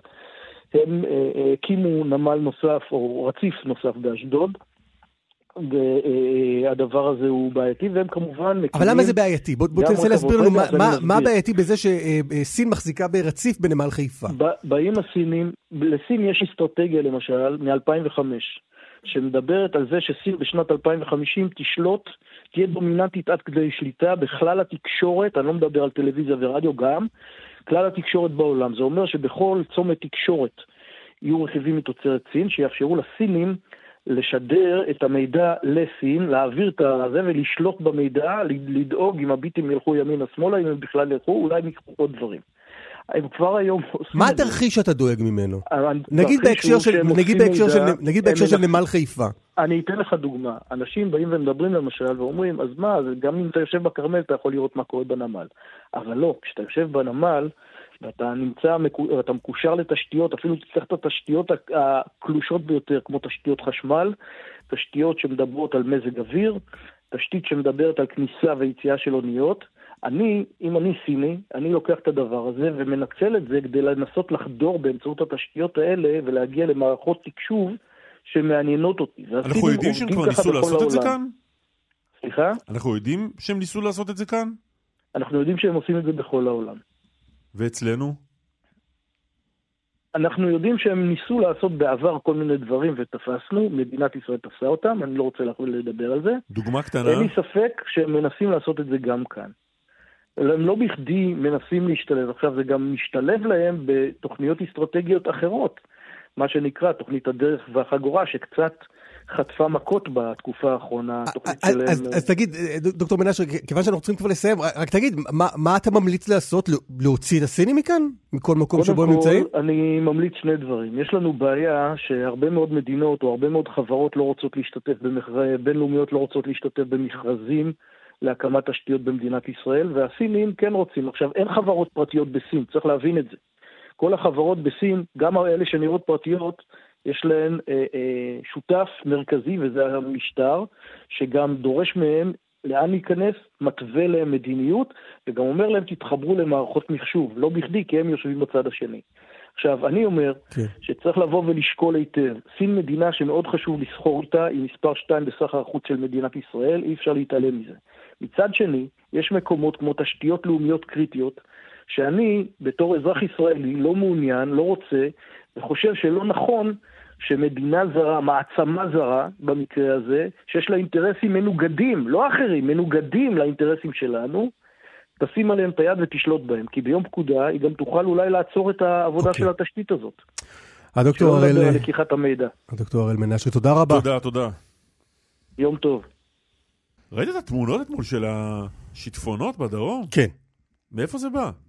מהשמיים יורד גשם, אני... אין לי את כל ה... אין, לי, אין לנו הרבה זמן כדי לתאר לך... בקטנה אבל? בגדול, גשם, מכיר גשם? כן. מים מהשמיים. כן, או, בגדול, מים- כן, מים, מים מהשמיים, אז המים מהשמיים מגיע בסוף אל הרצפה, ובמקומות מסוימים, אם יש הרבה מים שמגיעים אל הרצפה, זה יוצר, יוצר שיטפונות. עכשיו ותר על שרון וקסלר לדעתי אחרי ההסבר הזה שלך. כן, אני, אתה יודע, ש- שרון עולה פה לא מהיום לשידור, ולמדתי דבר או שניים. שרון שלום. אהלן חברים, מה העניינים? יש לך מה להוסיף על ההסבר המלומד של הבחור כן, א', פה? אתם יודעים, אתם אומרים מאיפה זה הגיע, אז אנחנו כבר כמעט ולא משדרים תחזית, אז אה, פתאום נראה לכם, רגע, מאיפה לא, זה בא? כי אין תחזית. אה, יש תחזית, אנחנו פשוט לא קורית מדברים? עליה. כן, יש מזג אוויר כל הזמן, אתה אוקיי. יודע, גם אנחנו... גם היום יש מזג אוויר. כן, אז, וגם אתמול היה, ואתמול זה היה יותר מערכת של עונת מעבר, ולכן הגשם ירד בעיקר באזורים הדרומיים, גרם, אה, כמו שאמרתם, למחזות המדהימים האלה של השיטפונות, אפילו היו מספר כבישים שנחסמו לפרק זמן קצר, 90-40. Um, היום אנחנו עם מערכת אחרת, מערכת שהיא חורפית יותר, וזה אומר מצד אחד, uh, מתחילים להרגיש את הירידה בטמפרטורות, למרות שעכשיו מזג אוויר מקסים בחוץ, וגשם יתחיל לרדת וילך ויתעצם, ויתחיל קודם כל לאורך מישור החוף. ככה בקטנה, בינתיים אין שום דבר, בבוקר היה איזה משהו קטן שחלף, אבל במהלך היום נרגיש את זה יותר. הלילה זה יתעצם בצורה משמעותית, כשאנחנו מדברים על כמויות גדולות של גשם לאורך מישור החוף, עד כדי כך שיכולות להיות הצפות לאורך מישור החוף. ואז במהלך הלילה הגשם מתפשט לצפון, למרכז, יכול להגיע אפילו עד אה, צפון הנגב, ולכן קיים חשש משיטפונות בנחלי רצועת מדבר עזה, יהודה מה קורה היום. בלילה? אה, גם רצועת עזה, נראה שירד הרבה מאוד גשם. אה, אנחנו מדברים על מישור החוף, זה כולל גם את האזור הזה. אה, נראה לפי המודלים שגם באזור הזה ירד הרבה גשם. הדבר המעודד מהבחינה הזו, שהלילה הרבה מאוד גשם, אבל מחר במהלך היום זה ילך וייחלש. הגשמים יכולים להיות חזקים, מלווים בסופות רעמים וברקים. מחר, בשעות אחר הצהריים, כבר נראה איך המערכת הזאת נחלשת בצורה משמעותית, כשביום חמישי זה פה ושם מעט גשם, ובסך הכל כבר מאחורינו. אז מערכת קצרה, עוצמתית, בעיקר הלילה ומחר, דגש לאורך מישור החוף בעיקר הלילה, אה, ומה לעשות, זה כולל גם את רצועת עזה. שרון וקסלר, אה, תודה רבה. תודה, חברים. ביי ביי.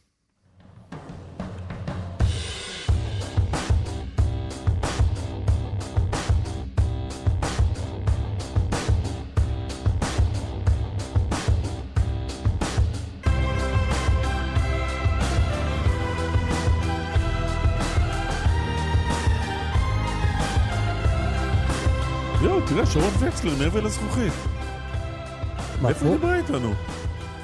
היא עברה מאחוריך עכשיו. לא. הייתי בטוח שהיא בשיטפונות שם, מבחת מהשטח. מאיפה היא, אם היא לא בשיטפונות, אז מאיפה היא יודעת על כל ה... אין לי מושג. ושלא ממציאה את הדברים האלה מרחוק, אני הייתי בטוח שהיא בשטח. דוגמת את ה... איפה שיורד גשם. כן. חיה, ראיתי אותה מאחוריך עכשיו. נראה לי את ההוזה, נראה לי לא, שיטפונות. היא עברה פה עכשיו. יש, נו. יש תופעה כזאת של אה, ה- הזיית אנשים... הזיית שיט- מזג אוויר. כן, אנשים ש- שחוו שיטפונות, פתאום מדמיינים כל מיני דברים. שם את הראש שלי שזה היא עברה מאחוריך עכשיו. לא, לא נראה לי. הנה היא, אני לא אה. מאמין. לא הבנתי, לא הבנתי מה קרה כאן. אה, לא ברור. אה, היא עכשיו באולפן. כן, שרון, מה קורה? מה, אז איפה היית? איפה היית עד עכשיו? הייתי באולפן שם ממול. אני הייתי בטוח שאת בשטח. בשטח. את מדווחת על שיטפונות מפה? לא, אבל זה סוג של שטח, פה זה גם שטח, לא? אין פה גשם. אתם פה? אתם פה. אבל יש פה מזגן. חברים, אני שמחה שאני פה, להגיד לכם שאתם עושים תוכנית נהדרת, וכל יום, לא אתם, אבל האנשים שאתם מדברים איתם, גורמים לי לבכות. גם לנו. אז כל יום, כל יום אני בוכה איתכם, באמת. זהו, זה מה שהיה לי להגיד. הדרך נפלאה להוריד ממך את הביקורת על זה שלא היית בשטח, שרון, מה אני אגיד לך? אה, זה השטח שלי, אתם יודעים, אם אני ליד המחשב, זה השטח שלי, אני לא צריכה להיות שם בפנים, כן. שרון, תודה רבה. יאללה, חברים, תודה. נדב רוזמן ושי פרלמוטר ערכו, הדס סיוון וארז נילוביצקי הפיקו, רמי פליקס וחיים זקן היו על הביצוע הטכני. קלמן ליבסקין, תודה רבה. אסף להתראות.